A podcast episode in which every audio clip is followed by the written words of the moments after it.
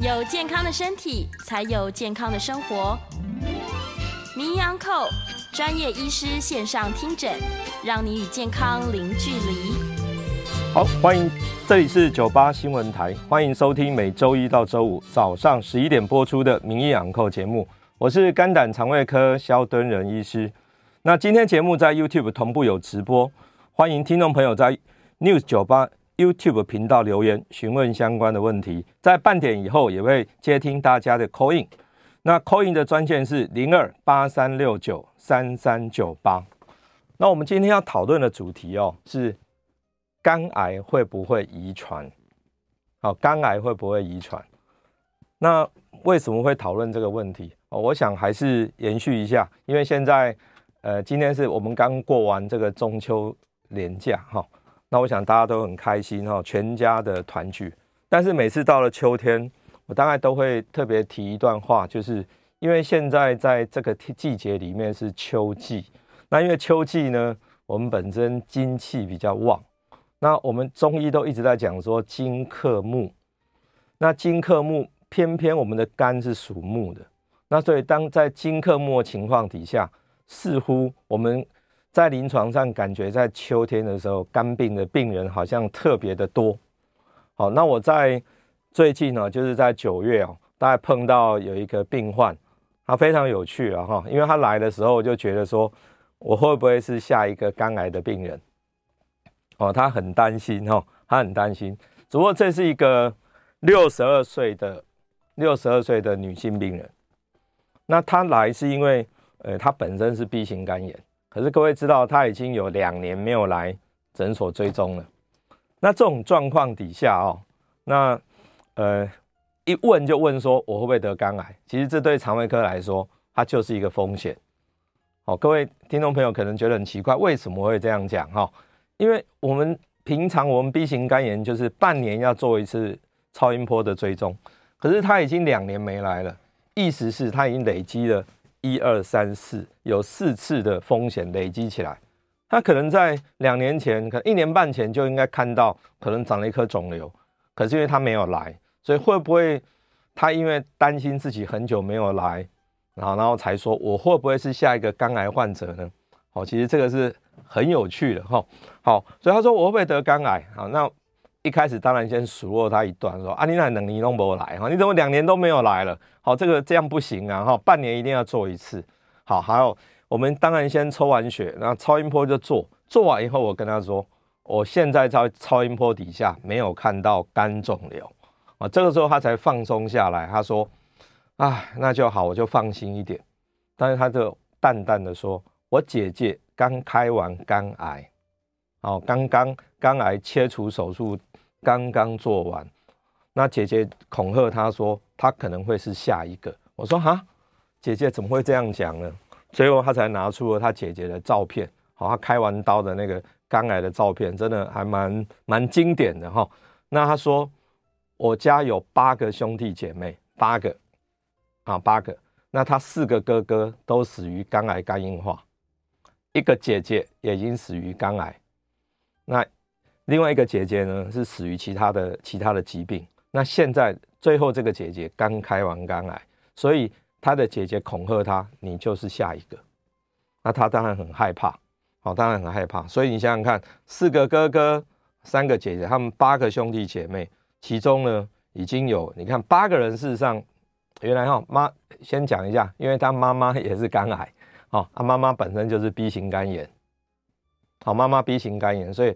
八个兄弟姐妹在那个年代，哈，民国大概四五十年，民国四十年左右，那个时候还没有 B 肝疫苗，所以妈妈因为 B 肝最后死于肝癌。可是生他们六八个的时候，八个都被传染变成 B 肝带原者，好，所以现在八个兄弟姐妹的结局，四个哥哥已经死于肝癌了，啊，只有一个姐姐死于其他疾病，那现在。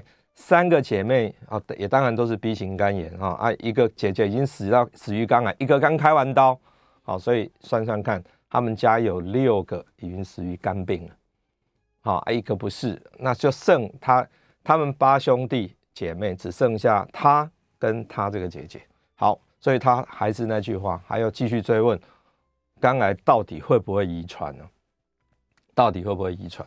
好，那假设我们在 YouTube 上的朋友就看得到哦，这一张照片哦，是就是这个月初刚在医院开完刀了他姐姐的肝癌的照片。那我们可以看得出，这个肝癌这张肝脏的照片，整个像苦瓜一样，一颗一颗一颗的，好，一颗一颗的结节。这跟我们平常吃到的猪肝怎么不一样？其实人的肝跟猪肝是差不多的。那这样子，事实上一颗一颗像苦瓜一样，这个就是肝硬化。肝硬化所看到，肉眼看到就是这样。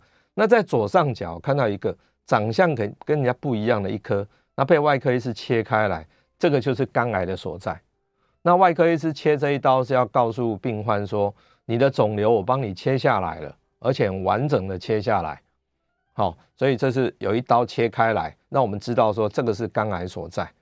好，那我就跟他说，好，那我们来讨论一下哪一些人比较容易得到肝癌。好，那在台湾地区肝癌的患者哦，B 型肝炎占了百分之六十五，那 C 型肝炎占了百分之十，那有些人呢是 B 型加 C 型加起来是百分之十五，所以我们看。B 肝六十五，C 肝十，B 加 C 十五，这加起来呢，事实上就已经百分之七十五、九十哦，九成的人，九成的肝癌患者都曾经感染 B 肝或 C 肝。那这个当然是假设你看到一个肝肿瘤，你一定先猜它有没有 B 肝嘛，有没有 C 肝？好，特别是 B 肝占的比例最大。那这样一个家族，因为在古时候哈，因为就是。大概民国四十年、五十年年代，那个时候还没有 B 肝疫苗，所以全家都因为妈妈本身是 B 型肝炎被传染的 B 肝，好，所以会这样子。好，好，那我们再回顾一下，我们大概在这两三个月反复的讲了很多次肝癌的三部曲，也就是你先得到肝炎，然后变进展成肝硬化，最后变成肝癌，这是肝病的三部曲。所以先有 B、C 肝，然后变肝硬化，变肝癌。好，我我那天看到这张图片，我就有一个感觉，说我想不到现在还有这样的 case。啊，后来想想看，目前的流行病学调查，过去哦，大概二十年前，我们都说台湾的 B 肝带原者是十五到二十 percent，大概平均十七。我们还有三百多万的国人是 B 肝带原。那当然，因为现在七十六年以后都有打 B 肝疫苗，所以现在年轻人哦，七十六年以后出生的新台湾人哈。想想看，这些新台湾人也已经三十六岁了哈，已经三十六岁了。所以三十六岁以下的这些新台湾人，他们 B 肝带原率事实上不到百分之一。所以冲淡底下哈，那当然是七十六年以前出生的台湾人，就是旧台湾人，那么 B 肝带原比例是偏高的，偏高的。所以现在已经没有像二十年前说，哦，平均起来大概十七 percent，现在统计大概就剩百分之十二。那所以台湾还是有两百万左右的带原者，哈。那我只是没有想到这样的家族聚集的状况，居然就在眼前再演一次给我看。因为过去在台大受训的那一些二十几年前呢，常常接受到这样的一个案例，哈。好，那像这个苦瓜，哈，诶，加 YouTube 上的朋友可以看得到，像苦瓜一样这种形态，就是一个肝硬化。那肝肿瘤当然就一颗一颗。好，那左下角这个病人呢，是以前我的老师许清川教授。他用超音波找到很小的，大概一两公分的肝癌，他特别留下了这个标本的照片。好，那当然，待会我也有一张照片哈，我自己哈在二十几年前所诊断的病人，他现在还活得好好的。也就是说，我的意思是，早期诊断、早期开完刀，很多都没问题的。好，那我们再来看一下肝癌的危险因子。刚刚讲 B、C 肝最重要，但是不是只有 B、C 肝？好，还有其他的因子。那现在目前大概。全世界各地的肝胆科医师大概认定的危险因子有六项。第一项，各位不妨记一下哈。第一项是 B 型肝炎，第二项是 C 肝，这是我们知道的。第三个居然是糖尿病哦。那第四个就是非酒精性脂肪肝。好，啊，第五个是喝酒喝过多。第六个是黄曲毒素。各位，这六项里面，事实上就是我过去我常常。我在讲说，肝病有三种，肝病不是只有一种，有三大类。第一类就是病毒，病毒性肝炎，就 B、C 肝这一类。第二呢是属于代谢性肝病，就是糖尿病、非酒精性脂肪肝、肝脏太油了、体重过重这个这个类别。那第三个是外来的化学物品，所谓的化学性肝病，那这个就是喝酒啊或黄曲毒素是属于这一类。所以三大类变成六项。那各位听众朋友，你有没有这六大类的任何一项呢？只要有的话，你就要小心。好，那另外右边有一个所谓的附带的危险因子，意思就是说，假设你没有左边的那些主要危险因子。那你要是有有这个问题的话，你不一定会得。例如说年龄，哦，年龄越大，哦，现在以 B 肝，你只要 B 肝，那年龄越大，得到肝癌的风险就越大。那性别来说，男生比女生厉害。好，以刚刚来讲哈，我们刚刚讲他的八个兄弟姐妹，四个哥哥很早就已经肝癌过世了。好，那通常男生会比较快，好，因为这牵扯到铁的代谢了。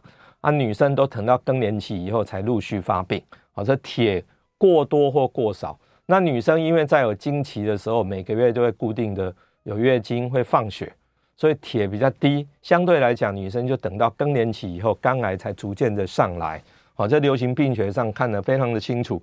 那有只要有 B 肝有 C 肝，那你抽烟，你风险就会上升。那第四个就是刚刚讲的铁太多，在第五个是家族有肝癌病史。好，我们一般来讲，在我们做卫教的时候，会告诉我们的病患说，你这些是肝癌的危险因子。好，那肝癌到底会不会遗传？有没有更清楚的一个研究？好，那这个，诶，虽然这是英文的，可是我来翻译一下哈。这个是在公元两千年的时候，台大公卫学院俞明辉教授哈，那大概他做了这样子的一个研究。那这个研究刚好我有参与其中，因为我们大概。每一年都会帮在公保看 B 肝追踪的这些病人，他每一年都会到台大做一次的检查。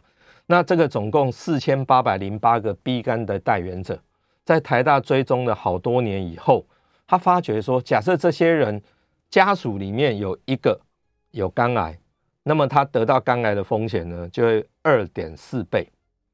假设家属里面有两个或者以上有肝癌。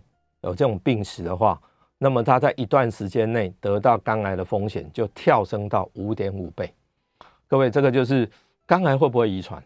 好像有一点点家族聚集。那这一篇为什么会这样子得到这样的结果？推论是，其实我们肝脏负责很重要的解毒、解毒的功能。假设你的解毒功能比较差，好，那势必就会累积比较多的毒素在体内，那以至于肝脏会受到伤害。好，所以假设你有家族聚集，家族里面哦，你已经有人有肝癌的话，那你风险就会比较大。所以肝癌究竟会不会遗传？好，看来是会的，看来是会的哈。所以我回答给病患说，会不会遗传？会，会遗传。可是他马上问我，那我会是下一个肝癌的患者吗？哦，他就问我第二个问题，因为他姐姐恐吓他，下一个就是你。好，那我说。B 肝患者会造成肝癌哦，有八个危险因子，我们来盘点一下。第一个有家族史，有了哦，我我兄弟姐妹已经有有六个得到肝癌了哦，我是第七个，会不会是第七个哈？有家族史，但是不一定是啊，只是有这样的风险。那再来是，你只要合并吸肝感染比较容易，好，然后有抽烟有喝酒比较容易啊。这个这个女孩子哈，她因为是个女生，六十二岁，不烟不酒。也没有 C 肝，她就是有个家族史。好，再来第五个危险因子是你的肝功能正不正常？GPT 正不正常？它 GPT 正常。OK，那再来有没有肝硬化？它没有肝硬化，超音波看起来没有肝硬化。再来是 B 型肝炎里面的 E 抗原，哈，E 抗原有人问说这是什么？其实它就是 B 型肝炎所制造出来一个蛋白。它这个蛋白呢一抗原这个病人也是阴性。那再来病毒量。我说你哦，你在这边追踪这么多年，你就是有一个检查没做，就是病毒量没有做。各位，这个 DNA 哈，因为 B 型肝炎是一种 DNA 病毒，那就是像我们前三年不是 COVID-19，因为 COVID-19 是一种 RNA 的病毒，所以都要测核酸哦，就是测 RNA 啊。因为 B 肝是 DNA 病毒，所以它要测 DNA。我帮他测了，过一个礼拜来看报告，哎，你没有。你体内没有 DNA，我说恭喜你哦，你得到肝癌的风险不大哦。他听得非常的开心。我说 B 肝的患者最后会真正进入到肝癌，哦，肝硬化大概每四个有一个。但是因为经过这么多年，我们有越来越多好的 B 肝的药，你只要有病毒量就就治病就好了，就吃抗病毒药就可以解决这个风险啊。好，所以就算说在过去没有 B 肝药物的情况之下，也只有四个一个会进入到肝癌肝硬化，所以不要太紧张，但是一定要固定的来追踪。好，但是呢，我们刚刚讲说肝功能正不正常，好，是判定是否会比较容易得到肝癌的一个危险因子。但是你千万不可以只做抽血检查，你只要只抽血看 GPT 正不正常，你还是有可能会会误判哈。那像这个，它本身这个是民国八十八年，看二十几年前的一个报纸，它肝功能正常，确离肝癌啊。这个是呃，我们之前台大的一个一一个同事哈，他自己右上腹不舒服，后来扫一扫，他发觉十公分的肝癌。内行人自己有时候太忙，忘记要来做超音波追踪，也是会发生这种事情。所以不能只靠抽血，超音波一定要做哦，超音波一定要做。好，那再来是刚刚有提到的病毒量高低，它真的非常的重要。我们每一年呢，大概每应该说每一天，每一天在门诊的时候，都要把这张拿出来跟病人讲一次，为什么要测病毒量？好，这个我们花一点时间。这篇文章哦。呃，在二零零六年哦，也就是我们现在的陈建仁，我们行政院的院长哈，陈建仁教授，他在二零零六年发表了这一篇论文。那这篇论文事实上也是，就是刚刚我刚讲台大工卫学院于教授他所发表的那一那一那一组 B 肝的患者三四千个人，那么追踪多少人？追踪了十三年，十三年当中，他发觉有一些族群哦，每一百个人会有十五个产生肝癌。各位听众朋友，我们在一般在讲癌症哦，都是十万个人几个，这个不是哦，是一百个十三个，这比例非常的高啊。好，那哪一种人会一百个就会十五个得到肝癌呢？原来是你假设 B 肝的病毒量，也是 DNA 超过一百万的人，每一百个在十三年后，我们会预估有十五个人会得到肝癌，这比例之高啊。那假如十万到一百万呢，大概就是百分之十二。一百个有十二个，假设你是一万到十万，大概就是三个；一万不到，大概就一个。所以各位，我们可以了解说，原来病毒的高低会影响到你是否会得到肝癌。所以现在就有一些药物可以治疗啊。好，但是药物给付到底是怎么怎么样来给付？待会跟大家说明一下。只不过这个病患他的问题是这样：假设他今天有病毒量，我就会帮他治疗；而他很幸运，他没有病毒。那所以他大概就没有这样的风险，风险低很多，病毒测不到，所以风险比较低。可是他还是必须要固定时间来追踪。那有人就说，我肝功能也正常，我也没有肝硬化，我依抗原也阴性，我还需要测病毒量吗？还是需要？因为陈教授在右边这张图就告诉我们，他说，在一个依抗原阴性、肝功能正常、没有肝硬化，所谓的健康带原者。一样，病毒比较高，你只要在一百万只以上的话，你的风险一样，十三年是十三，一百个或十十三个产生肝癌，十万到一百万一样会有八个产生肝癌。好，那一万到十万是三个，一万以下是一个。所以假设你即使肝功能都正常，还是有风险，所以病毒量还是要测，这个非常的重要。好，那既然说，我就跟他讲。呃，你病毒是正常的，可能还好，你可能不需要吃药。他说：“真的不需要吃药吗？”我说：“因为你 GPT 正常，吃保肝片也没有用啊，保肝片也没有办法预防肝癌啊。”好，那健保局对于 B 型肝炎病毒量给付的条件，它是有一些条件的。好，例如说它的状况是依抗原阴性，依抗原阴性的话，GPT 要异常，同时病毒要大于两千，那它条件都不符合啊。那当然就不能不能接受治疗。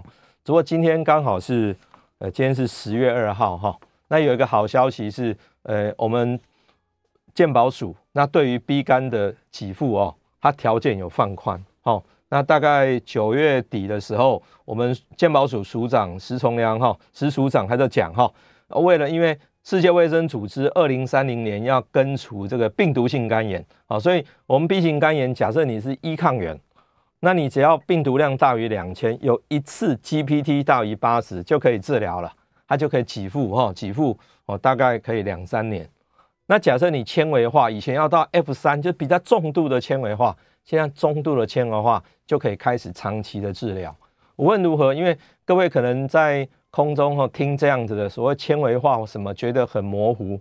其实你最重要就是找到自己的肝胆科医师，好好的哦跟他，呃，请他帮你诊断一下，到底需不需要治疗。好，那病人还有一个问题问我说，既然不用吃药，那我何时回诊？我说你一定要半年一定要来一次，哦，因为有没有半年来一次差很大哦。下面这两张图，一张就是很严重哦，右边那个是从来不来的，一来就十几公分，最后去，呃，这当然是二十年前的 case 了哈。他换肝换肝成功，这是两个礼拜就走掉了，这很可惜哈。当然现在换肝的技术好很多了。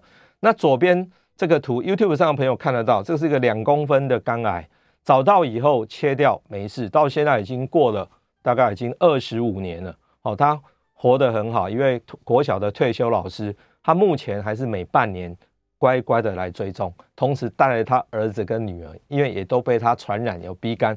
那他们三位到目前都没事，哈，都没事。好，那最后那病人就问我呢，那我还需要注意什么吗？既然我都不需要吃药，只要回诊，我还需要做什么？我说你啊，不要随便打针，不要被传染 C 肝，好，不要肥胖，否则会得到脂肪肝。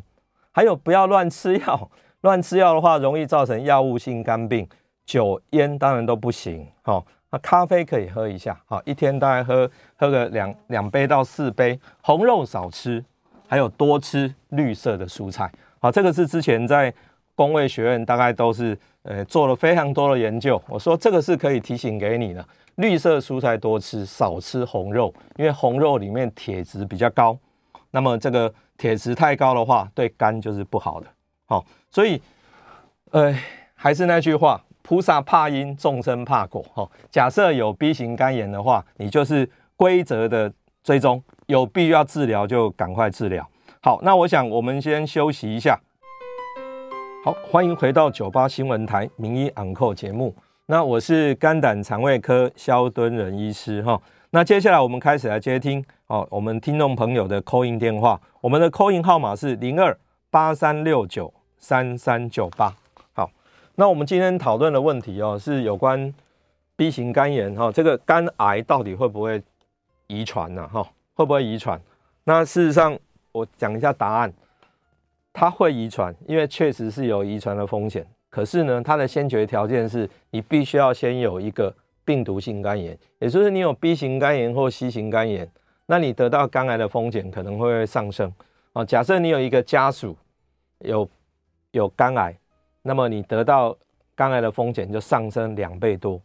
假设你有两个或者以上，就上升到五倍。那这个就是非常麻烦，好，所以会不会遗传？会遗传，但是你不一定会得到。只要你能够把一些风险控制好，那你是没有问题的。哈，好，好，那我最后还是要提这个东西哈。哎，我每次都一直在讲这金克木。我们在在我们平常日常生活中，你比较重要就是不要去吃红色的肉，红肉了哈，因为铁质很高。好，你一定要把这个铁的高的食物尽量避掉，然后多吃绿色的食物，好，这样对于肝癌的预防会有帮忙的。好，我们来接接听这个林先生的电话。林先生，哎，萧院长你好，哎，是。那个我的母亲今年六十三岁哈，嘿，然后她有这个巴瑞氏食道症嘛，哦，服用这个 PPI 呢也快一年了，因为她本身有这个骨质疏松的问题哈。医生就建议她说：“啊，你也服用快一年了啊，不然我们就啊，胃镜做了没什么问题，那我们就干脆就让他两天吃一次 PPI，慢慢的把它放松，让你的胃酸稍微回来一点点，看看一下状况。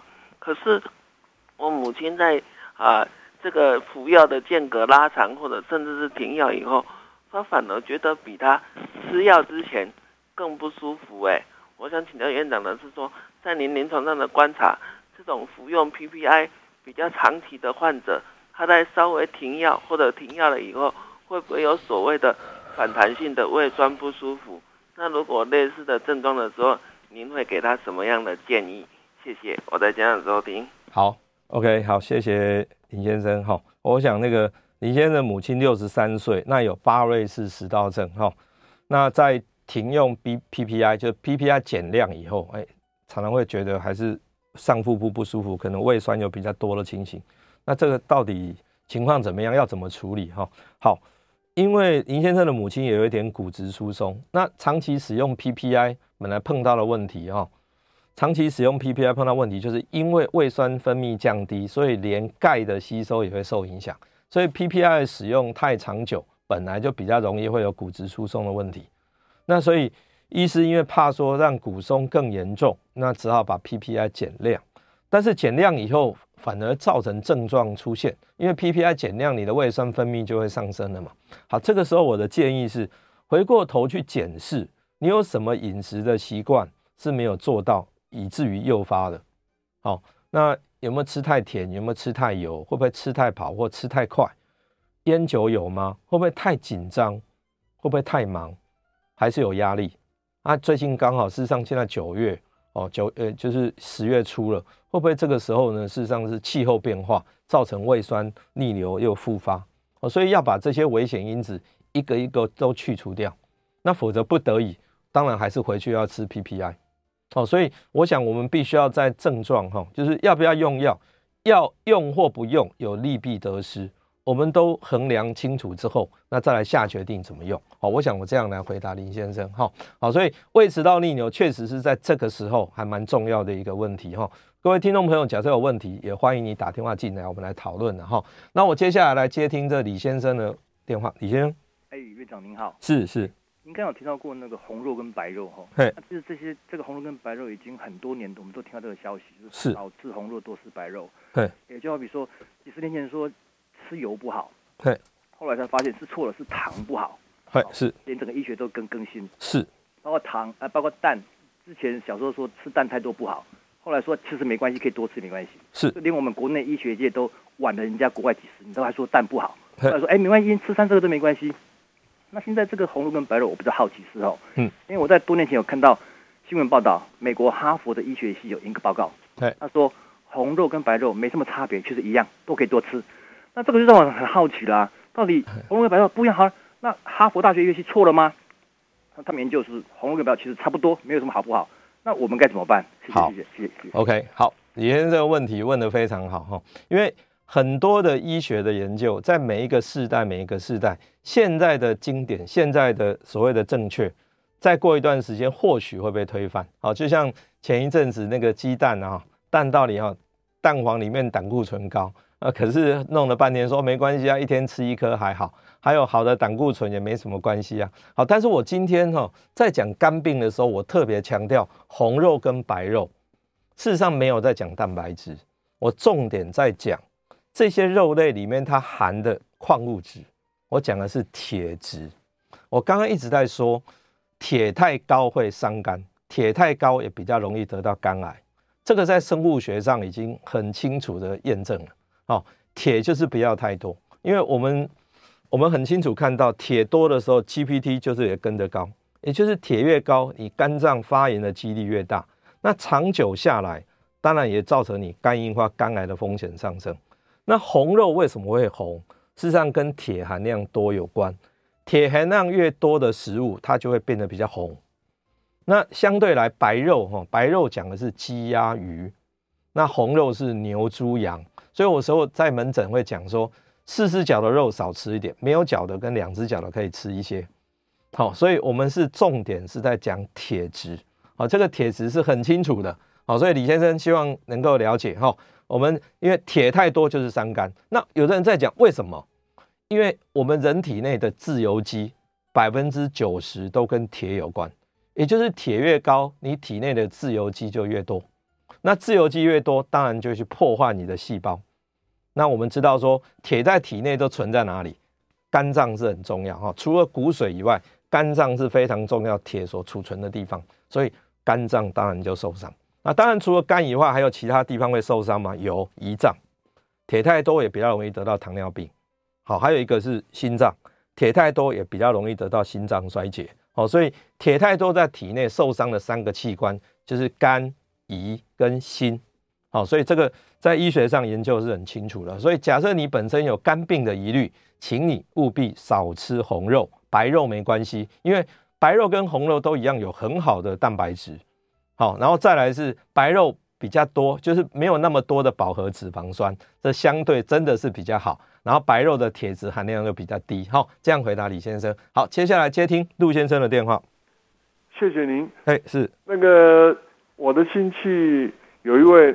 男生呢，他四十一岁，是他的父亲也是死于肝癌哦。对，那么他本身体重一二几，都有那种呃糖尿病等等的慢性问题。是，我要请教您的意思是说呢，这个您有一再提醒放血啊的问题嘛？哦、那因为他的这个血红素这两年来我都有提醒他，他都在十八九，那最近的健检是在十七点六。血色素，那表示应该是铁质太高啊。那我要请教您的重点就是说，下边健健检呢要查这个铁的指数嘛？您上次介绍过好像一百二十三之下。对。另外就是说要请教您的指数之外的嘞，放血呢，若两全其美，咱们捐血哦，那又又可以做善事啊，又可以让自个的病情缓呃呃呃呃，这个好转是那，可是以我我看应该来讲，血红素它太高，可能不可，他也不会接受捐血吧？啊，对我要请教您这一个，那放血在咱们诊所或者医院呢，是要放多少 CC 一次呢？这重呃这些请教您。好，好，谢谢。还有他的 GPT 是一百零六，哦，高了啊，是，谢谢。好好，谢谢陆先生的问题啊。谢谢陆先生这么认真哦，因为我上次讲铁蛋白不要大于一百二十三。好，因为我们之前在在那个诶台大医院跟几个我们的同事，大家特别研究，就是说，你当你铁蛋白大于一百二十三，对于肝脏就是比较会有伤害。所以，只要铁太多的话，当然是放一些掉会比较好。那我们平常放血哈，大概是一次大概放两百五，两百五十 CC 哦，不会放到五百。像美国大概放水都放五百，因为他们体型比较大。我们在台湾放还是安全，慢慢放就好，一次两百五，大概间隔都会是一个月的时间，不要太急哦，不要太急。那所以一定要先要不要放，一定要先看那个 GPT，看是不是真的很高嘛哈，然后测一下铁蛋白，铁蛋白角也高，那判定完，而且你血红素是够的，那我们就放，那放就是两百五，那可不可以去捐血中心？不行，因为 GPT 高。每一次去捐血的时候，他就会测四样东西：有没有 B 肝，有没有 C 肝，有没有艾滋，有没有梅毒啊？对，还有一项有没有 GPT 异常。这五项里面，只要任何一项异常，你就不能捐血。好，所以没有办法去捐血中心，那你就是要到诊所来，或者到医院来放。那目前在台湾真的有在帮病人放血的医疗院所不多，但是我个人就是做这相关的研究，我假设有需要，你可以到我们诊所来放。好，那因为放血，诶，还有就是说，假设你不是一个呃遗传性的血色素沉着症，就是说遗传性的铁过高，那健保局对这个不见得会给付。可是事实上，我们放完血以后，病人得到一个好处是，他会觉得人会比较轻松，原因是因为他的自由基降低了。大部分病人回复是，他的觉得脖子紧紧的，会比较放松一些些。所以有一些人他固定时间反而会来放血。我会固定来放血，因为他觉得说对他身体是好，促进新陈代谢啊。因为你假设有 B 型肝炎，你有 C 型肝炎或者 GPT 异常都没有办法捐血，我知道固定来诊所放。但是假设你是一个很健康的人，B、C 肝都没有，肝功能也正常，为了帮助人，你去捐血，非常好的哦。春夏秋冬四季红，哦，每一季去捐一次血，真的对身体非常的好哦。同时每一次捐血中心，他台都会帮你做一次健康检查，看看你肝有没有问题哦，看有没有其他的被传染到什么样的病哦。我想是一举数得哈，所以我觉得是很棒的哈。好，那因为我们时间有点赶哈，那我们是不是哦，汤先生，我接来接听一下汤先生的电话。喂喂，医生你好哈，是你说，呃，有一个疑问，还有很多朋友经常在讨论的一个话题的，嘿，呃，医师都叫我们肝没有问题，不要去吃保肝的产品，或者是保保肝的健康食品或者药，是，但是呢，药药房一大堆，然后电台广告的一大堆，好，哎，到底要怎么？那医师都叫我们。欢迎回到九八新闻台名医昂扣节目，我是肝胆肠胃科肖敦仁医师。那我们接下来再继续呃接听听众朋友的 call in 电话，call in 号码是零二八三六九三三九八。好，我们来继续刚刚我们上一节哈汤先生的来电哈，汤先生，哎，但是不好意思，不会不会，说呃，既然这个东西意思说最好没有怎么样就不要吃，对，那可是外面又卖那么多，那电台又一直在广告，为什么政府也不去取缔，也不去管理？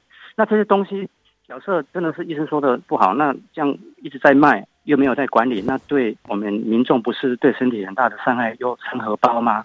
那或者再再来就说，请医师看有没有什么建议，有什么对身体也不会有影响，对肝的确有帮助的食品。谢谢，谢谢医师。好，哎，谢谢汤先生的问题哈啊，这个确实是我每次看到，我说实在有非常多的厂商。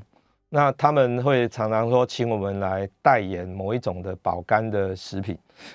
那我通常会说，那请你先把研究报告拿出来。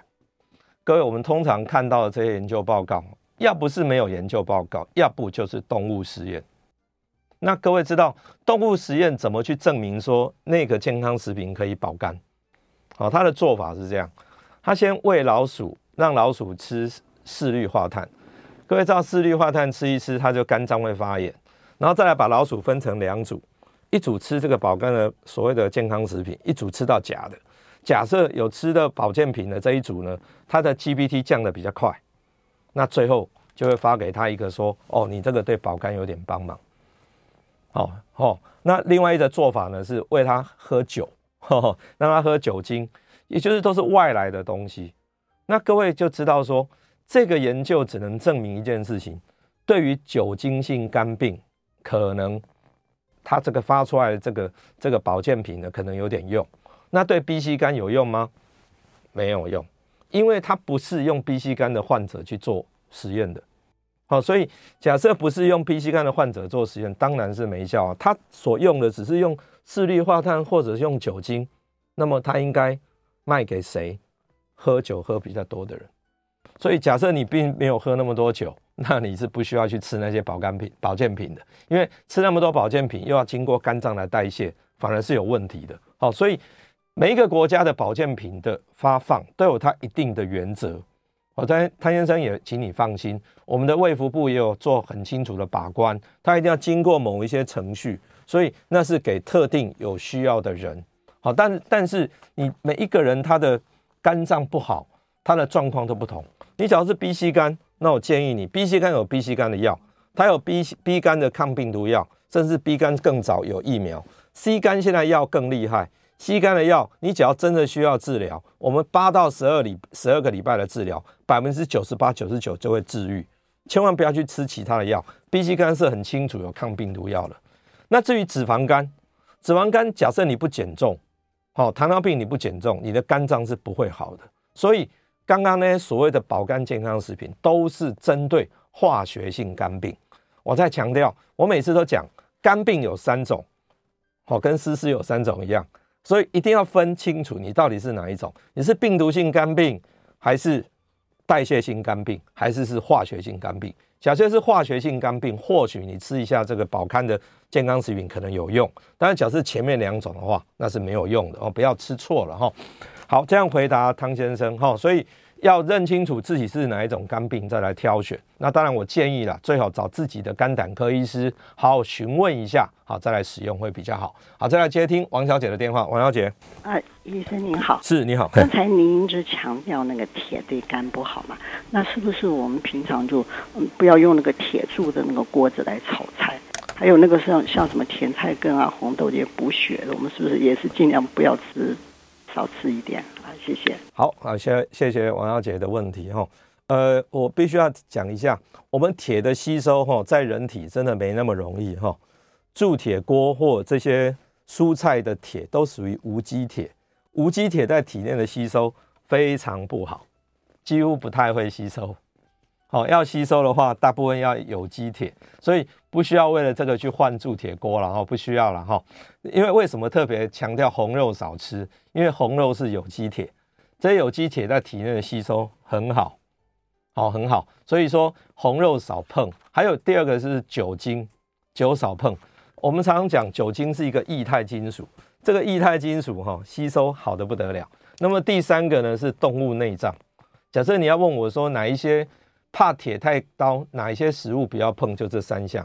第一个是红肉，第二个是动物内脏，哈，猪肝、猪心、猪肺、猪肠，铁都很高。第三个是酒，酒这个字哈很有趣，三点水在一个酉，这个酉哈在古字来说，事实上它就是一种金属，它是辛金，所以酒这个字就是液态的金属，好，因为酒喝下去，铁的吸收非常的好。